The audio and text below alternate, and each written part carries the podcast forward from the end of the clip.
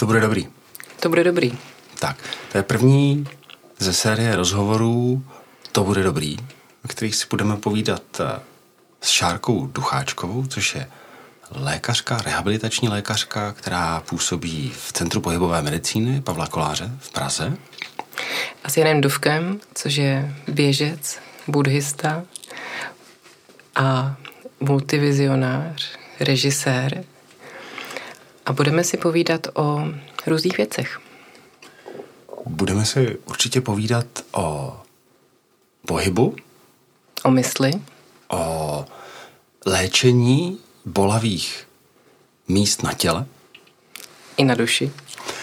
a to, co nás k tomu vede a to, co nás k tomu vedlo, k tomu, že tady teďka sedíme, je, že jsme měli pocit, že vedeme rozhovory, který, ač přichází z různých témat, tak mají nějaký společný body a potkávají se v nějakých společných místech a že bychom ty rozhovory mohli zkusit nahrát.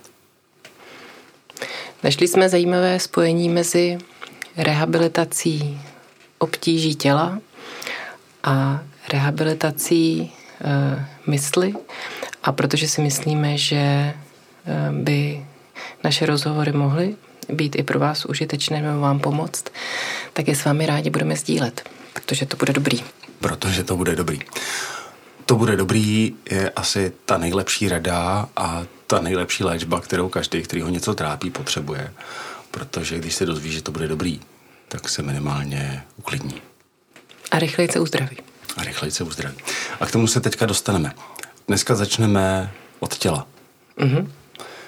A, ale začneme dvěmi transcendentálními pojmy a to je mír a láska. Takže bavíme se o těle, ale používáme na ně mír a lásku. Kdy použiju mír, kdy použiju lásku a co mě bolí v tuhle chvíli. Vidíš aktuální téma. Co ti bolí? A Myslím si, že mě bolí eh, plantární fascie a myslím si, a vím, myslím si, že to je plantární fascie. Nevím, jestli to je ona, ale bolí mě tam, co si myslím, že je. A taky mě bolí lítko. Mám Aha. si natažený lítko z běhu, protože jsem začal navyšovat objem běhu Aha. a myslím si, že jsem to přetížil. Co s tím? No, tak uh, asi bychom začali tím lítkem, protože to Začneme vypadá lítkem. jako nějaký akutní úraz. Uh, asi uh, to vzniklo při nějakém akutním přetížení. Naraz teď to začalo bolet bez Mhm. mm-hmm. nějakých předchozích mm-hmm. bolestí. Přišlo to naraz a teď ti to omezuje v pohybu. Je to Tak jsem to pochopila. Eh, Akutní sportovní úrazy, respektive úrazy měkkých tkání vznikajících při sportovních činnostech, eh, jsou takovou častou tématikou, s kterou přichází pacienti do ordinace. Může to být jak běžná sportující populace, jak se tak hezky říká, nebo i profesionální sportovci. To prostě akutní sportovní úrazy, které eh, po bližším ošetření a diagnostice nepotřebují nějaký eh, razantnější, tak přijde chirurgický zákrok, nedošlo k poškození kosti, není tam větší krvácení a často by odešli z ambulance eh, s radou, tak počkejte 6 až 8 týdnů, eh, ono se to zojí, bude to dobrý. Bude to Co- dobrý. Což je pravda. Mm-hmm. Jenomže máme tam nějakou časovou, eh, řekněme, mezeru po tom akutním úraze. Máme provedenou diagnostiku, víme, co se děje, mohli, můžeme vyloučit nějaký větší komplikace nebo třeba uh, uh, nějakou v rámci diferenciální diagnostiky můžeme vyloučit třeba chronickou nějakou stresovou frakturu, ale my potřebujeme vědět a ten pacient hlavně potřebuje vědět, co má dělat a co nemá dělat. A to si myslím, že je asi to, co je pro něj nejdůležitější. Jasně, já se vrátím ještě na začátek eh, k vůbec k výrazu akutní sportovní zranění. Mm-hmm. Chápu to dobře, že akutní sportovní zranění je nějakým způsobem se hýbu, sportu, mm-hmm. a něco někde praskne, natrhne se, zlomí se, vyvrtne se, vyvrtnutý kotník je třeba? Jo, to je klasický, eh, klasický příklad akutního sportovního úrazu, ale může vás začít bolet něco, co už nějakou dlouhou dobu bylo poškozeno a vy jste o tom nevěděli. Je charakteristikou chronických eh, například tendinopatí, onemocnění úponových eh, vazů, že mají změněnou strukturu na základě dlouhodobého třeba přetěžování nebo nesprávného zatěžování, ale neprojevují se bolestí. A teprve eh, zvýšení zátěže anebo požadavků na tu šlachu, jak v rychlosti pohybu, ve směru pohybu, a nebo v navýšení dávky objemu třeba při běhu, může vést k vzniku akutní bolesti. Ale nejedná se o akutní zranění, jedná se pouze o bolestivý signál z struktury, která už byla dlouho poškozená, jenom jsme o tom nevěděli. To znamená, když si akutně něco zraním, mm-hmm. natrhnu si vás, šlachu, mm-hmm. jak si to natáhnu. Teď Dojde tam jako, nějakou poškození té struktury. Prostě akutní. Představuju mm-hmm. si mhm. jako kus nějaký hmoty, která se mm-hmm. natrhne. A když to budu nějakým nevhodným způsobem léčit, se k tomu nějakým způsobem s tím zacházet, takže se to nezhojí jako dobře, mm-hmm. tak to může přejít nějaký chronický zranění, který vlastně tam latentně potenciálně pořád je a když ho přetížím, tak to začne bolet, no. pak to zase ustoupí, pak to zase, takhle to tak bude celý život no, s tím uh, Důvod těch chronických poškození může být nějaká nedohojená akutní poranění, ale i to přetěžování, jak jsme se o tom bavili. V té akutní fázi je důležité hlavně neublížit, a co nejvíce pomoct. No, kdybychom to nechali zhojit samou o sobě, tak ta tkáň se nějak zhojí. Ta reparační schopnost organismu je velmi vysoká, zvláště u mladých lidí, kdy mají opravdu velký potenciál v tom hojení, tak eh, ono se to zhojí dřív nebo později. Ale to, co můžeme udělat, je Eh, neškodit, nebránit tomu hojení a maximálně optimalizovat ty podmínky toho hojení tak, aby jsme dostali tu strukturu do co nejlepší formy, v co nejdřívějším čase a co možná nejkvalitnější struktury v rámci toho hojení. Jasně. To znamená, teď se mi něco stalo, mám mm-hmm. nějaké akutní zranění a teď se podíváme na to, co s tím dělat, aby se to zahojilo co nejvíc, nejlíp nejrychleji, mm-hmm. protože, protože jsem za posledních 20 let si přečet 856 trat, mm-hmm. který zahrnovali chladit, ledovat, nechladit, v žádném případě neledovat, a rozhodně nehýbat, rozhodně rozhýbat a celá další škála všeho. Hmm. Tak co je teda to, co v tuhle tu chvíli jako vnímáme nebo víme, že funguje nejlíp? Mm-hmm.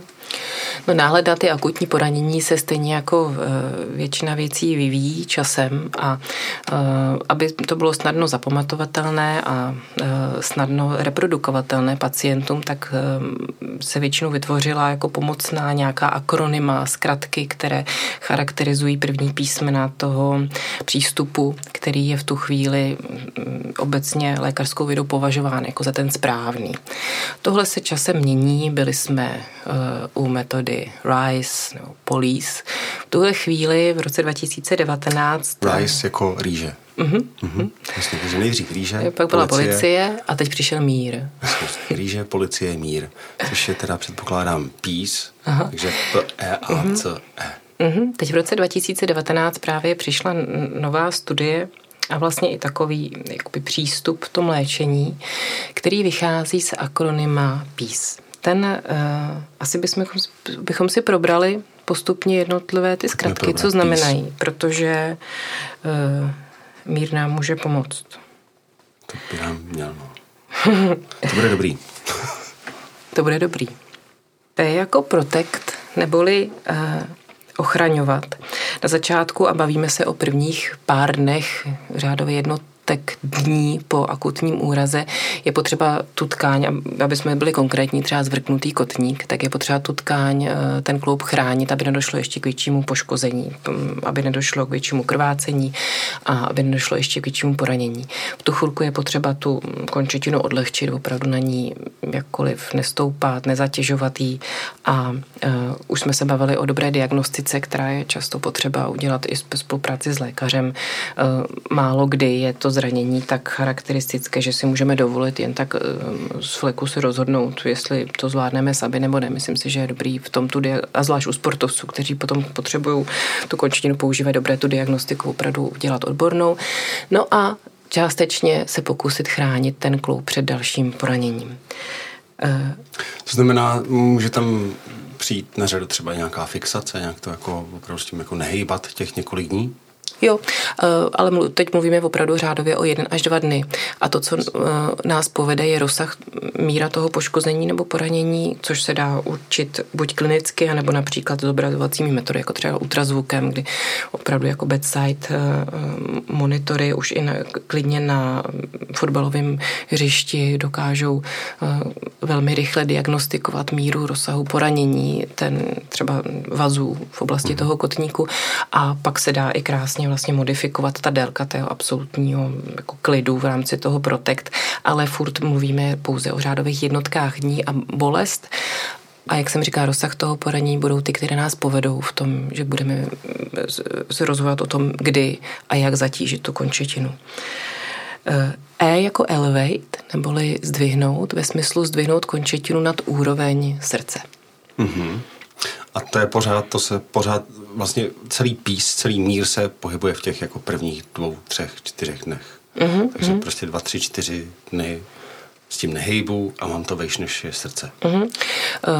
Vlastně ta elevace je důležitá proto, abychom uh, zmírnili otok abychom zmírnili krvácení a abychom eh, co nejlépe vlastně odvedli eh, pomocí lymfatické dranáže, pomocí venozního návratu tekutinu z toho oteklého místa.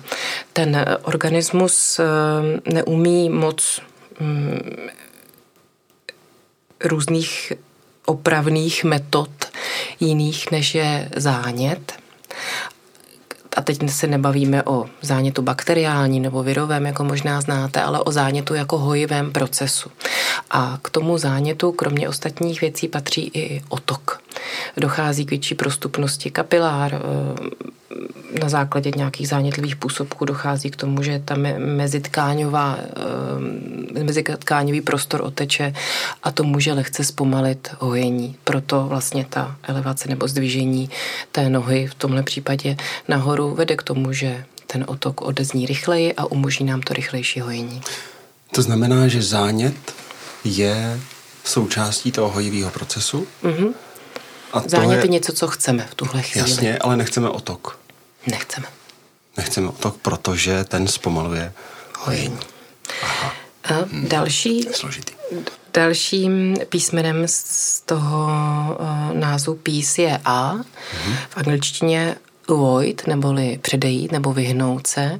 V tomhle případě vyhnout se protizánětlivým lékům a uh, ledování nebo chlazení. Takže chlazení ne. Hmm, to si řekneme. Na začátek... No, ale tak jestli se mu mám vyhnout, tak... Na začátek ty protizánětlivé léky. Eh, můžete je znát i pod pojmem nesteroidní antirevmatika, což jsou běžně volně prodejné léky, které eh, jsou protizánětlivé a v tuhle chvíli eh, je velký, řekněme, velké rozpory Eh, o tom, zda je v té akutní fázi užívat nebo ne. Oni vlastně mají dvě funkce. Působí analgeticky, takže to nebolí. Takže to nebolí a zároveň protizánětlivě. Takže ale se ukázalo v recentních studiích, že snižují rychlost eh, takzvané neovaskularizace neboli vytvoření nových kapilár, nových drobných cév v tom místě, zpomalení hojení, pomalu se tam um, přizvou některé bílé krvinky, některé další složky imunity, které by tam působily jako tím hojivým procesem. To znamená, že my nechceme ten zánět potlačit, to znamená, nechceme snížit rychlost toho hojení a proto eh, používání nesteroidních antirevmatik v rámci akutní fáze sportovních poranění je podle těch nejnovějších eh, studií kontraindikováno.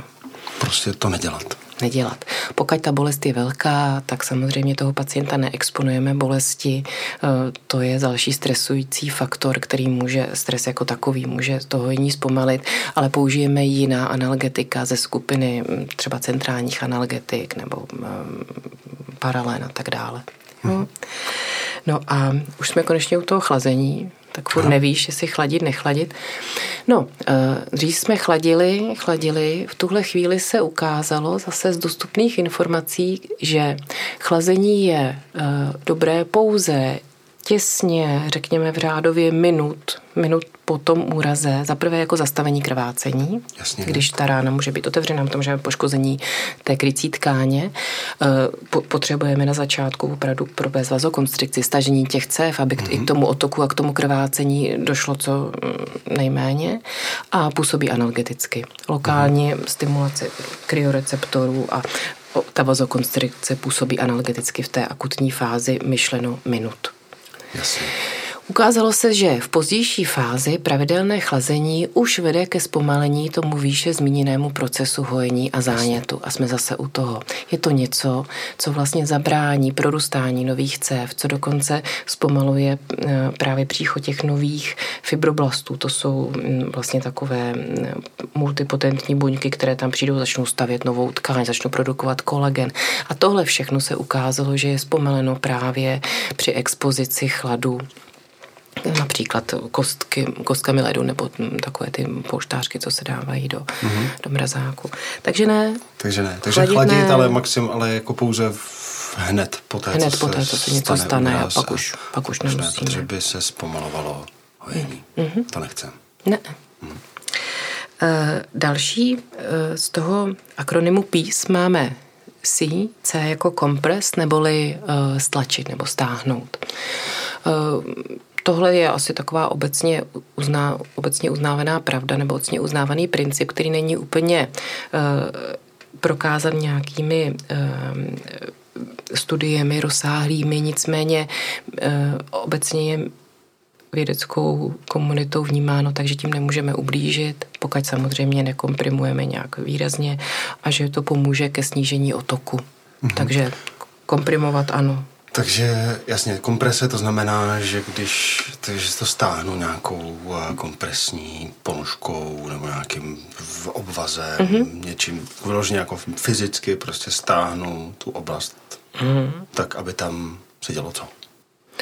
Aby jsme snížili ten otok. Jo, aby se tam nevytvořil ten otok. Ale tady je jedno velké ale. Kromě toho, že si to nemůžeme uškrtit eh, tak, aby Jasně. tam bylo nějaké jako poškození. To bylo kontraproduktivní. Tak je, je potřeba, aby jsme zachovali rozsah hybnosti v co největší možné míře. Protože teď už to nestahujeme kvůli tomu, aby jsme s tím nehýbali. Jo, to nechceme. My chceme, aby ten rozsah hybnosti například v tom kotníku zůstal co největší. No, mm-hmm. takže ta eh, navlékací eh, ortéza, třeba z neoprenu nebo z nějakého pevného, nějaké pevné pleteniny, je v tuhle chvíli docela výhodná, protože nám pořád ještě umožní dostatečný rozsah pohybu, ale ne, eh, neumožní takový otok. Jo? Mm-hmm.